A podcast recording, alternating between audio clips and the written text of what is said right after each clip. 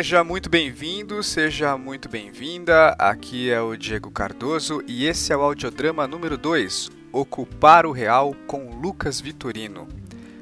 Para quem não sabe, o Lucas é diretor e dramaturgo do grupo Pandora de Teatro lá de Perus e nesse episódio a gente conversou sobre dramaturgia, sobre o processo do Lucas, mas também sobre o trabalho que o grupo de Pandora realiza lá em Perus numa ocupação que eles têm lá, a ocupação artística Canhoba. É um trabalho bem bacana e para você que não conhece, eu espero que o episódio seja aí uma porta de entrada para você conhecer o trabalho deles.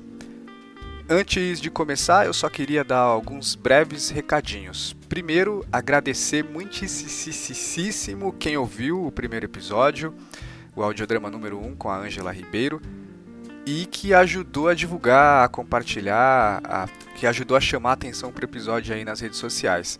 É, teve uma audiência bastante expressiva, para considerando que era um primeiro episódio, sem ampla divulgação, de um podcast novo e ainda mais sobre dramaturgia. Então, muito obrigado a você que ouviu, a você que está chegando agora e a você que ouviu e voltou e pretende ouvir os próximos. É, obrigado também pelos comentários. O audiodrama segue aberto a todo tipo de comentário, a sugestão, a crítica. É, teve muita gente que achou que o audiodrama seria um podcast de audiodramas mesmo, com peças sendo lidas, com atores e, e atrizes e bem editadas. E, mas não é, mas não é ainda. Não vou mentir que isso tá no projeto do audiodrama em algum momento. Como eu estou pensando em fazer em esquema de temporada, quem sabe por uma segunda ou uma terceira contar com isso no formato também, mas isso é uma coisa para o futuro, porque para agora é inviável, porque como sou só eu gravando e fazendo pauta e editando, não não tenho condições de conseguir fazer um audiodrama de qualidade como eu acho que deve ser um projeto desses em formato de podcast. Inclusive, o podcast é, é lançado a cada duas semanas por esse motivo também. Eu gostaria que fosse semanal, mas enfim, eu tenho preciso trabalhar e viver e fazer outras coisas e eu não daria conta de lançar um programa toda semana. Mas faz parte do projeto para o futuro também que seja semanal. Outro recado é eu quero reforçar o pedido para você que está ouvindo, que está chegando agora, de seguir o podcast nas plataformas. O audiodrama já está no Spotify e nos aplicativos de podcast de iPhone e Android. Então, no Spotify é só clicar lá em seguir. Nos aplicativos é só assinar o canal do Audiodrama e você vai receber sempre que sair um novo episódio automaticamente no seu feed. E caso você esqueça ou perca, não tem problema, você vai estar garantido e vai ter o audiodrama aí sempre para você ouvir e também para continuar divulgando, se você puder, quem puder aí fazer dar esse apoio, essa força, isso é bem importante para ajudar o podcast a melhorar a cada semana. Outra coisa, um recado também importante é que o audiodrama agora tem uma página no Facebook. Eu particularmente não curto muito esse negócio de página, de ter que ir lá pedir para um monte de gente curtir, mas eu acho que isso vai facilitar o, o serviço aqui. É, assim a coisa não fica restrita só à minha pessoa, todo mundo pode ir lá e procurar por audiodrama, podcast dramaturgia. E assim, sempre que sair alguma coisa nova, vai saber lá por meio da página que tem um episódio novo ou alguma informação nova. E por fim, reforçando uma coisa que já vai ser falada nesse episódio e reforçada, mas eu gostaria de reforçar aqui nessa introdução também, é que o grupo Pandora está em temporada, uma temporada de repertório lá no Galpão do Folias, apresentando uma peça do repertório deles por semana. E agora vai acontecer a última peça desse, desse repertório dessa temporada. Esse podcast está sendo lançado no dia 26 de abril de 2019 e esse é o último fim de semana deles no Galpão do Folias. Hoje, sexta-feira e amanhã, sábado, dia 27 de abril, eles apresentam a peça comum, que a gente fala um pouco dela aqui nesse episódio, e, e depois eles encerram essa temporada. Então, para você que está ouvindo na data do lançamento, se puder, vá lá prestigiá-los e se você está ouvindo depois, espero que você tenha conseguido ver alguma coisa ou que você possa buscar conhecer o trabalho deles melhor. Ufa, agora sim, recados dados, conversa no ponto, a gente pode começar e eu falo com vocês de novo daqui a duas semanas. Fiquem agora aí com a minha conversa com o Lucas Vitorino. Até mais. Bem-vindo, Lucas. Beleza, Diego. Bem-vindo ao Audiodrama. Agra agradeço o convite aí, valeu mesmo. É um prazer estar aqui conversando com você nessa nova plataforma aí para a gente falar de teatro, de dramaturgia e tal. Espalhar a palavra do teatro e do podcast pelas Ora. redes. É um prazer receber o Lucas, ele vai falar um pouco dele e como eu peço sempre aqui, Lucas, vou pedir para você começar se apresentando aí para quem não te conhece e para quem já te conhece também. É, eu sou o Lucas, Lucas Vitorino, eu sou diretor do Grupo Pandora de Teatro, sou morador do bairro de Perus. É, o nosso coletivo está comemorando 15 anos de trajetória e, e a gente está apresentando é, espetáculos, né? a gente cria espetáculos, ministra oficinas e recebe vários grupos aqui é, no nosso espaço que se chama Ocupação Artística Canhoba. Fica no bairro de Perus. Que eu já tive a honra de estar aí apresentando um texto meu também, um lugar maravilhoso. Quem não conhece Ocupação, quem não conhece o trabalho do Pandora, inclusive, tá aí a oportunidade. Conhece o Lucas aqui, já vai procurar e pesquisar eles em temporada aí que mais, Lucas? Você, enquanto dramaturgo, quer contar um pouco de como foi esse início? É, atualmente eu estou fazendo parte do núcleo de dramaturgia do SESI. É, no Pandora, né, eu comecei a, paralelo com a direção, também me aventurar pelo, pela dramaturgia. Então foi algo que nasceu junto né, no processo, a partir do olhar do, do diretor, essa, essa prática dramatúrgica. E também uma, uma vontade minha, assim, de, de ir escrevendo, de ter algumas ideias e não, não poder é, levar para o grupo, porque às vezes o grupo já está ensaiando uma peça, a gente está apresentando, então acaba não. As ideias vão se acumulando, assim, né? Vão tendo mais ideias do que processos que a gente tem condições de montar uma peça, né? E aí, nesses intervalos, Sim. né, enquanto a gente estreia um espetáculo, eu vou escrevendo outras duas ou três, sabe? E aí vai vai meio que abastecendo essa vontade. Então, meio que a dramaturgia é, surgiu para mim nesse, nessa vontade de criar, enquanto o grupo já está apresentando uma peça ou ainda finalizando e tal. Entendi. É, essa é uma coisa que eu ia te perguntar, se essa. O que, que veio primeiro, essa função de diretor ou, ou dramaturgo? Então foi, foi meio que conduzindo o grupo que, que veio essa, essa chave da dramaturgia. Foi, foi por aí mesmo. É, como, como diretor, a minha formação foi na, na SP Escola de Teatro, né? uma escola que, que junta muito os olhares para as áreas artísticas. Né? Então, ele mistura. Então, às vezes, você, como diretor, tem aula de, de humor, às vezes, você, como diretor, tem aula de dramaturgia. Então, você acaba é, conhecendo também um pouco as outras áreas. Uhum. E, então, a minha, meu olhar também foi muito. Eu sempre fui muito parceiro dos dramaturgos que trabalharam com a gente aqui no Pandora. Porque, ah, então na história do Pandora você nunca foi o único dramaturgo do, do grupo. Não, assim, a gente entrou numa fase de criar nossos espetáculos mesmo, foi uma coisa mais recente, foi mais ou menos de 2011 para cá. Uhum. Quando a gente começou a trabalhar com os dramaturgos e criar os nossos próprios espetáculos, né? Foi um lance mais de buscar o, o autoral no trabalho, assim. É, relacionado a, a uma pesquisa de ah, de reminiscência assim do, do, teatro do absurdo, vestígios do teatro do absurdo, realismo fantástico e também histórias sobre o, o, nosso território aqui, histórias que relacionem a memória, a história a partir do, do bairro de Perus. Então a gente começou a criar espetáculos a partir de uhum. fatos que marcaram a, a, a, história do bairro. Entendi. E aí teve essa oportunidade de você ser, ocupar esse lugar de dramaturgo também. Que eu me pergunto, Aliás, eu te, te faço essa pergunta também, se teve, teve muito da conveniência também de, de você ser o dramaturgo do grupo do qual você é diretor, porque a gente vê muito, é muito comum um integrante do grupo escrever os próprios textos, geralmente o diretor, né, também assume essa função de dramaturgo, é, para ter material para o grupo trabalhar e também para que, que sirva para aquele número de pessoas, para aquele tipo de pesquisa. Então, foi, foi meio na conveniência assim de você poder atender a demanda que o grupo pedia? Mais ou menos. É, eu demorei um pouco para mostrar minhas dramaturgias para o grupo, assim. Eu guardava mais do que mostrava, assim. Eu escrevia mais para mim, assim. Uhum. E aí, aos poucos, eu fui mostrando, aí o pessoal foi se interessando, até que a gente montou uma dramaturgia, depois montamos outra, e aí isso foi foi se tornando um processo mais comum também. Eu fui uhum. também aprendendo a lidar nesse olhar de como encenador e propor material para o texto surgir, como a gente vai como um grupo entrosado, assim, Uhum. já ou colocando o ator numa função que ele se dá bem, ou até desafiando a partir de uma de uma linguagem diferente para ele se experimentar num, num- numa posição nova, assim. É, então foi partindo daí. Entendi.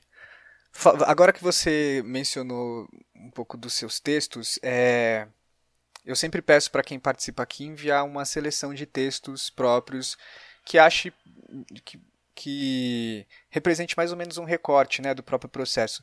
Você me enviou aqui Sim. o comum, o autoestrada para Damasco, o jardim vertical e o depósito permanente de materiais inertes. E foi uma seleção muito bacana, assim, pra, pra eu ler. Eu já tinha assistido o Comum, né? Então eu já conhecia e o primeiro e foi o primeiro contato também, eu acho. Acho que foi o primeiro contato que eu tive com o espetáculo de vocês, do Pandora. E é um, um espetáculo que tem muito a ver com o lugar que vocês estão, né? Em Perus, que é... Quer falar um pouco do Comum? Acho que você vai falar melhor do que eu. Então, o comum ele nasceu da- dessa pesquisa, né, que relaciona o teatro, a memória e o território. E aí a gente escolheu para ser a base do espetáculo um fato histórico que aconteceu aqui em Perus, que foi a descoberta de uma vala clandestina em 1990, onde foram encontrados diversos desaparecidos políticos da época da ditadura. Então foi um Perus, né, o cemitério de Perus foi um lugar onde buscaram esconder corpos de desaparecidos políticos na época da ditadura. Então, a partir desse mote, né, a partir desse fato histórico, o espetáculo surge. Aí nele eu desenvolvo três linhas narrativas. A primeira delas é a de um jovem que está em busca dos seus pais, então se passa mais ou menos no presente, tal, na década de 90, uma, um, um tempo diferente das outras duas linhas. Então é um jovem que está buscando informações sobre o, o paradeiro dos seus pais, né? Sobre como eles morreram, o que aconteceu, são Aham. lacunas que ele tem e ele tenta preencher. Sim. Aí a segunda linha tem- é a dos coveiros, inspirados em dois personagens que que me sempre me instigaram assim na obra do Shakespeare, que é os coveiros de Hamlet. Uhum. Então são os coveiros do cemitério que eles recebem uma essa tarefa, então eles eles estão por dentro da história. E a terceira linha é a história de uma estudante que se passa na época da ditadura, onde ela começa a se envolver com, com ativismo político, né? Ela começa a se interessar, questionar, começa a, a se aproximar. É, então, aí eu te pedi para falar um pouco do comum, para exemplificar para quem está ouvindo, para entender é, mais ou menos qual foi a minha visão, assim, né, quando me deparei com o comum, porque é um texto muito sofisticado em termos de forma, né, essa fragmentação temporal, essa mistura de planos narrativos, é, inclusive de quase de gênero também, porque o- os coveiros têm essa pegada mais humorística, um outro plano tem uma pegada mais documental, e inclusive a encenação também é muito elaborada. É, Só que quando eu li as suas outras dramaturgias, elas apresentam uma variedade ainda maior, porque não é porque você, enquanto diretor do Pandora, e estando nessa ocupação em Perus, é, escreve textos todos na mesma pegada, digo, todos relacionados. Eu sinto que você se influencia por essa realidade, mas, por exemplo, é o Autoestrada para Damasco ou o Jardim Vertical, você vai por um caminho de um absurdo, esse realismo fantástico que você mencionou, que amplia muito o, o campo da sua dramaturgia, né? Sim, é, eu sou, eu gosto muito dessa praia, assim, que é esses vestígios do teatro do absurdo na dramaturgia contemporânea, assim. É, acho que é o que me fascina, assim, na, na escrita e tal. Então eu, eu busco esse caminho aí. O repertório do grupo, em certa medida, pelo menos o mais recente, é também o seu repertório de dramaturgia. A sua dramaturgia meio que se confunde com, com essa jornada mais recente do grupo, né? É, eu acho que não só minha dramaturgia, acho que minha trajetória no teatro, assim. Porque o Grupo Pandora ele é um grupo formado a partir do, do projeto Teatro Vocacional. Aham. É, e assim, e a gente se conheceu ao mesmo tempo que começou a fazer teatro. Então a primeira coisa que a gente fez no teatro foi formar um grupo. A gente começou fazendo teatro formando um grupo assim e, e vendo o que, que era preciso para o teatro acontecer. Aí a partir daí os integrantes foram se profissionalizando, um se um querendo aprender mais algum aspecto né, da criação teatral, eu, nesse primeiro momento, é, eu me profissionalizei como ator, mas depois eu busquei mais conhecimento na área de direção. E aí cada um foi meio que para um lado, assim, vendo o que o grupo precisava e do que seria legal você, a, a fim de contribuir, a, a, partir da sua da sua vontade artística dentro do teatro, né? Se, se vamos dizer assim, se aprofundar, né? Sim. E aí a partir disso o grupo surgiu. É bacana você contar isso, porque o que eu estou querendo é, transmitir aqui é essa variedade da sua dramaturgia. É... Porque num primeiro momento eu pensei, olha, ele não tem só. Ele tem esse texto super militante, super a ver com a realidade lá de Perus, onde eles estão, mas ele também tem esse texto aqui, no caso Autoestrado para Damasco, que é um monólogo de uma moça que é. Eu não sei se é certo dizer que ela é caixa, né, de um pedágio. Ela trabalha. É, ela é tipo um atendente, atendente né? no atendente, pedágio é. e chega um urso com quem ela quer jantar e parece que ela já tem uma relação prévia e aí caminha por essa absurdidade. E aí, numa, num primeiro momento, lendo esses textos, me causou a impressão de que você tentava contemplar várias áreas diferentes, mas depois eu li uma, um texto do Zé Cetra e que ele, numa, numa passagem muito breve, ele falava que todos os tudo que a, a, companhia tem no currículo eram títulos significativos e condizentes com a realidade de Perus e do país. E aí eu falei, não, é isso. O, o Lucas está falando sempre da mesma coisa. É, ele está sempre tocando em assuntos que tem a ver com a, com a realidade em geral. Ele, quando ele está querendo falar do real, ele não precisa falar só de Perus. Ele pode estar tá falando do, de tudo, né? Da humanidade em si, do Brasil, sei lá. É, existem sim os casos em que você foi pontual de tocar no, no, no, no fato de você ser de Perus. Em outros casos, você está falando da, da gente, mas com tratamentos diferentes. É, eu queria ouvir como é que você enxerga essa sua variedade? O que que você define que você persegue? Qual é o seu objeto quando você escreve? É, essa pergunta é difícil, né? Porque eu acho que não é uma, uma, algo que eu conseguiria responder tão claramente assim mas eu tento olhar o que eu acho importante falar no determinado momento, sabe? Eu acho que é importante falar com com o momento presente, assim. Acho que eu tento falar com as coisas que eu vejo acontecendo e como eu poderia fazer algo para para dialogar ou para amplificar, talvez, não sei, ou modificar um ponto de vista sobre algo que eu enxergo à minha volta, assim. Então você sempre parte primeiro de uma, de uma história ou de algo, que, algo externo que você viu e daí você bola uma narrativa? Como é que é esse seu processo? Aí também depende. É, por exemplo, no comum, é, essa história a gente queria falar sobre ela há muito tempo já. Quando a gente começou com essa pesquisa de relacionar o teatro com as histórias aqui do bairro de Perus, a, a gente viu a potência que é a gente criar um espetáculo é, com a história dos moradores e do bairro aqui, porque além de ser também a nossa história, é a história do, do público aqui nosso, né, do nosso entorno. Uhum. Então, quando os moradores de Perus vão para uma peça e se deparam com a história do bairro, seja a, a vala comum, que eles sabem que está aqui do lado, ou como é um outro espetáculo, Relicário de Concreto, que fala sobre a greve na fábrica de cimento aqui de Perus, uhum. greve dos queixadas, eles, eles também se defrontam com a realidade deles. Então é como se, no momento de comunhão através do teatro, nós olhássemos nossas próprias histórias. E isso muda o olhar do espectador com o teatro, ou seja, a gente sentiu uma outra relação quando o público vinha assistir essas peças. Então a gente viu uma, uma potência muito interessante, muito desafiadora, tanto para nós do grupo, quanto para um, um, processo criativo. Assim. Então, daí a gente foi elencando histórias do bairro que poderiam um dia virar uma peça. E a, a história da Vala Comum já estava nessa, nessa vontade. assim. E aí, quando eu comecei a, a, escrever o Comum, o grupo já, já toparia fazer a ideia, sabe? Já era uma uhum. coisa que a gente sabia que queria. Sim. E aí a, a, aí a dramaturgia foi rolando, né? Porque a gente aí eu parto de um lance que é como essa, essas histórias dos desaparecidos políticos ainda eles, eles não foram, né? Não foi solucionada. Tem histórias que nós não conhecemos. E isso, de alguma forma, me deu uma espécie de liberdade de, de friccionar a ficção com a realidade de uma forma é, muito forte e interessante, assim. Porque, por exemplo, a personagem Beatriz Portinari e Carlos Menezes, tem gente que pensa que foi uma história real. Uhum. Na verdade, ele é a parte ficcional da peça.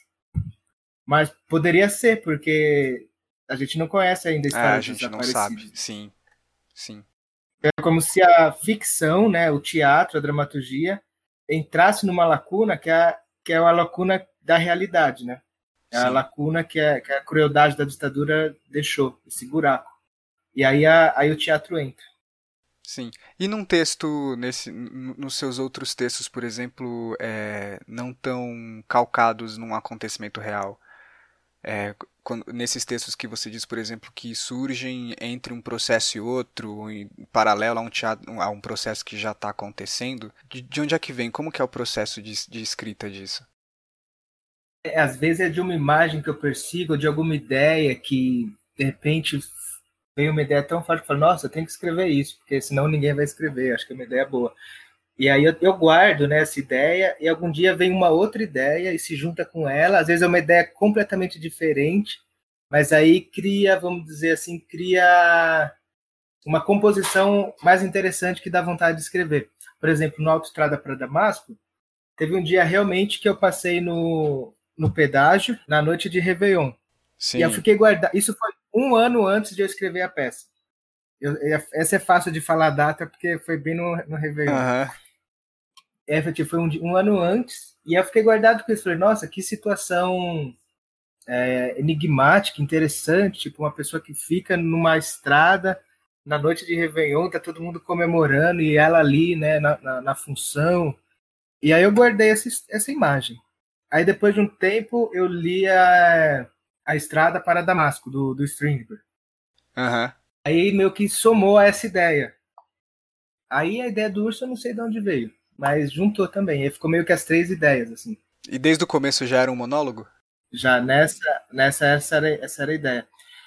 Porque também aqui no grupo, conversando com o pessoal, é, principalmente com, a, com, as atrizes, né, a Thalita e a Carol, a gente fala muito da questão das personagens femininas, que às vezes não aparecem na, nas peças nossas, tipo, nessa, nessa relação, né? É, buscar discutir como um grupo né, essa, esse olhar da, das protagonistas dos espetáculos. Aí eu queria olhar para isso, sabe? Aí eu pensei em, buscar uma, uma figura feminina que, que fosse a protagonista da peça. Aí surgiu esse exercício, de, que é atendente né, do Alto Estado da Damasco. Entendi. Os outros textos é, que você me enviou, o Jardim Vertical e o Depósito Permanente de Materiais Inertes, lembram muito uma pegada de Matei Wisnek. Inclusive no título aqui ah, do tá. depósito tem, tem muito a ver. É, é uma referência real para os seus processos? Sim, o... inclusive assim, depois que eu li o Matevis, né, que aí eu comecei a escrever mais, assim, parece que ler a obra dele meio que despertou essa vontade de escrever, ou uma espécie de o teatro pode ser tudo que a gente quiser, sabe? Não sei, eu acho que essa estética, assim, essa, esse tipo de olhar para a dramaturgia, um pouco fora da lógica do real, podendo misturar elementos, sabe, criando diálogos nonsenses, buscando várias imagens do seu imaginário, eu acho que ela, ela meio que abriu uma, uma porta para o meu processo criativo na dramaturgia. E aí, assim, eu fui fascinado pela dramaturgia dele, assim. A primeira peça que eu li dele não me absorveu tanto. Qual foi, você lembra? Lembro. Eu estava pesquisando teatro russo, aí eu li uma peça que fala do A Máquina Chekhov. Sim.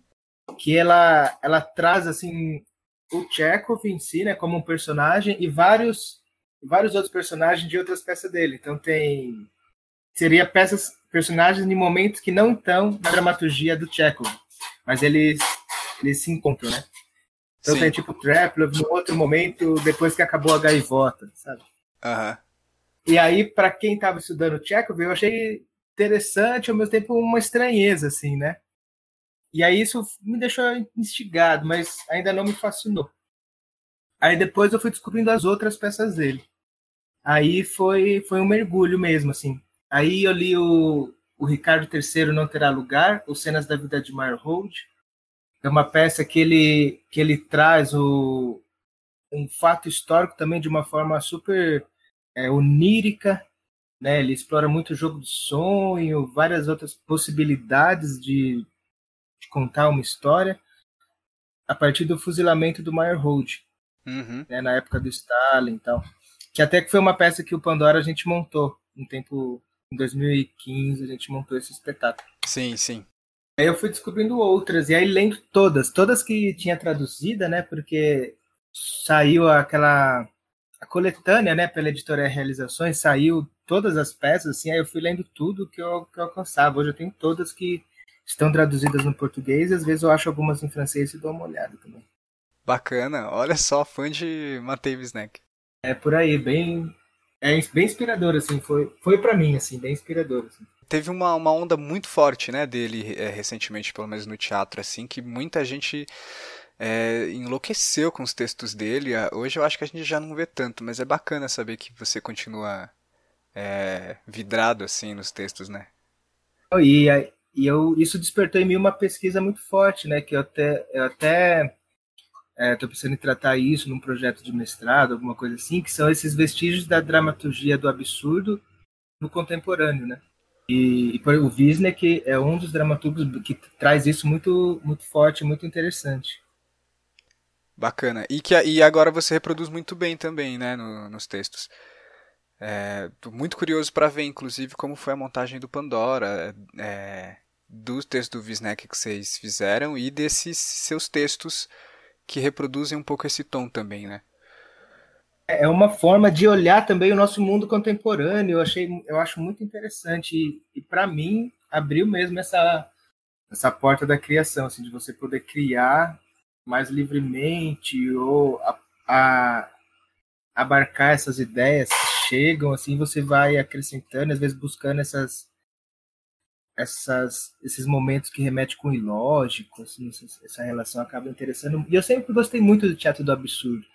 Eu lembro que eu vim maravilhado quando eu estudava no, no Senac, aí eu vim de uma aula de história do teatro, onde a gente falou do, do Beckett. Uhum. E aí a gente leu o Espírito Godot, e aí eu, eu vim fascinado, assim, tipo, eu cheguei contando para todo mundo, como, sabe? Tipo, gente, olha isso aqui que eu descobri, olha só, a gente tem que montar isso, tá? Não sei cheguei vidrado, assim, tipo, com texto, assim, para todo mundo ler e contar para eles. E eu acho que de lá para cá o, o absurdo me fascinou, assim. É, isso, isso foi uma coisa que eu identifiquei lendo esses textos que você me enviou também, porque esse elemento, de alguma forma, ele é o que tem em comum entre todos os textos, né? Em maior ou menor grau. No comum, por exemplo, que é um texto, digamos, não sei se é certo chamar de mais sério, é mais, mais perto do real, né? É, com, uma, com um direcionamento político muito mais muito claro. É, o absurdo, inclusive, surge ali quando tem a, você reproduz a coisa lá dos coveiros e surge um fantasma ali no meio. É, em outros, uhum. é, o absurdo extrapola o limite, assim, quando o cara que tem um outro cara morando na barriga dele, umas coisas malucas, assim. Nesse processo que você descreveu, é, esse absurdo também já já está presente desde o início quando você está perseguindo um tema, uma história. Como que ele surge? Essa forma mais absurda, ela geralmente é consequência, porque você disse dessa afinidade, mas ela é uma obrigação sempre que você escreve um texto? Eu não diria obrigação, assim, mas às vezes quando eu tenho alguma ideia, é, eu só me empolgo para escrever se ela tem um elemento diferente, não sei, sabe? Tipo, o irreal, assim.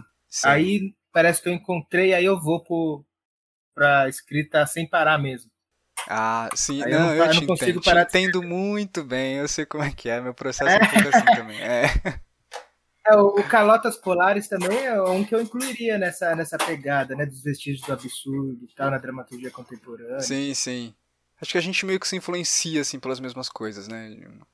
É porque é uma forma de, de olhar para a realidade também, né? Sim. É, talvez seja um, seja um absurdo menos nilista, né? mas é um, um, talvez um tipo de absurdo que, que dialoga com o nosso contemporâneo, e às vezes até com as nossas esperanças, ou não, né? Acho que é uma forma também, eu vejo também como um bom elemento para causar aquele estranhamento que distancia e desperta Total. um olhar crítico, né, para coisa. É... Bem acho. E para mim também é uma chave de às vezes só falar da realidade não basta, né? Às vezes um elemento absurdo é catalisa aquilo que já é tão ordinário, né? Parece que ressignifica falar daquela coisa. Tal. E, e, faz a gente olhar a realidade como possível de ser diferente, né? Sim. Porque você olha uma outra realidade. Então a realidade pode ser outra também. Sim, sim, bacana. Por exemplo, o texto Depósito Permanente foi o primeiro que eu escrevi, né? Depois dessa, desse mergulho na obra do Wisner, que eu demorei uns anos para mostrar para a galera. Assim, ele ficou guardado um tempo, assim. Até que a gente realizou aqui em Perus uma oficina chamada Poéticas do Absurdo, onde a ideia é a gente trabalhar, é uma oficina que foi aberta ao público e foi meio de iniciação teatral, então veio uma galerinha conhecer o teatro a partir do absurdo, assim. Uhum. É, foi um prêmio que a gente tinha ganho, o Prêmio Miriam Muniz e tal, e aí a gente lançou essa oficina. Aí no começo a gente achou, nossa, mas é algo específico, ninguém se interessar, mas de repente tinha um monte de gente se fazendo, se interessando. E a gente viu como é interessante também para essa nova geração, assim, para quem está começando no teatro, já olhar o absurdo e conversar sobre isso e tal. Então, nessa oficina a gente fazia assim, era um mês a gente estudando Beckett, um mês a gente estudando Ionesco e um mês estudando Wisnik. E aí, depois, mais três meses, criando um experimento cênico a partir do que, influenciados por aquilo que a gente leu, assim. Então, foi uma oficina que rolou e foi, foi uma experiência muito legal aqui em Perusa, assim, a gente está querendo continuar, assim, os próximos passos do grupo, assim, é, mergulhar de novo nessa pesquisa. Bacana. Legal você falar dessas ações da, aí na ocupação, porque a gente já está quase acabando, e a última pergunta que eu queria te fazer tem a ver com esse, esses lugares que você ocupa, né? A dramaturgo, diretor e também dentro desse grupo que lidera essa ocupação, que, que faz a ocupação aí em Perus, né? É, que é um lugar de muita responsabilidade também, mas um lugar de um privilégio muito grande. E digo de um privilégio de uma maneira boa, porque é, conversando com outros dramaturgos e dramaturgas, a gente vê que é muito, muito, muito comum se ter um processo de escrita muito ativo e sofrer com a falta de condições para ver o seu texto acontecer, para você ver a sua pesquisa acontecer na prática. E a ocupação, além do, desse trabalho que ela realiza, de oferecer esse espaço para as pessoas poderem conhecerem, praticarem teatro, também é um lugar onde você, enquanto diretor, vê o seu texto acontecer na prática. Eu imagino que a, experiência que você tem na prática influencia muito você enquanto dramaturgo. É, o fato de você estar tá onde você está, ocupando o lugar que você está, fazendo as ações que você está enquanto dentro da ocupação, como é que isso interfere na sua dramaturgia ou vice-versa? Como é que tá no, é, como é que tá tão ativamente, né? E um, ser um, um dramaturgo tão ativo não só na escrita, mas enquanto ação social também. Eu acho que isso alimenta demais, né? Eu acho que isso alimenta todo o processo criativo, assim, como como dramaturgo, como diretor e e a gente vê a, a, potência que é manter um espaço com atividades contínuas, né, aqui na, na periferia. Perus é o, é o bairro, é o último bairro da uhum. zona noroeste, assim e como isso traz para o grupo uma força de trabalho mesmo, assim, de, de organização, de, de poder receber outros coletivos, de troca. Então isso alimenta o, processo criativo de uma forma de todos os lados, assim, né? Vem, vem influência de todos os lados. Então isso não, não deixa a gente estagnar. Então isso faz com que a gente esteja sempre em movimento como, como criadores. Sim. Por exemplo, para você ter uma ideia, agora é, eu estou escrevendo um espetáculo infantil. Uhum. Muito, muito impulsionado pela, pela vivência na ocupação. Porque desde que a gente começou a ocupação, a ocupação artística canhoba comemora, comemorou agora esse ano três, três anos de atividade contínua. E a gente teve muita proximidade das crianças do, do bairro.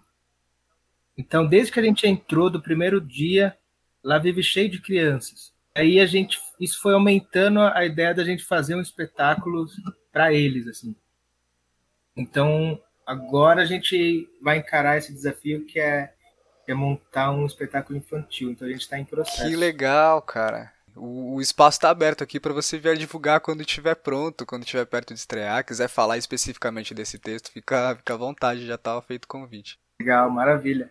E agora, nesse mês, a gente vai estar tá ali no Galpão do Folias, uhum. né, agora em abril. A gente vai fazer uma mostra de repertório no Galpão do Folias.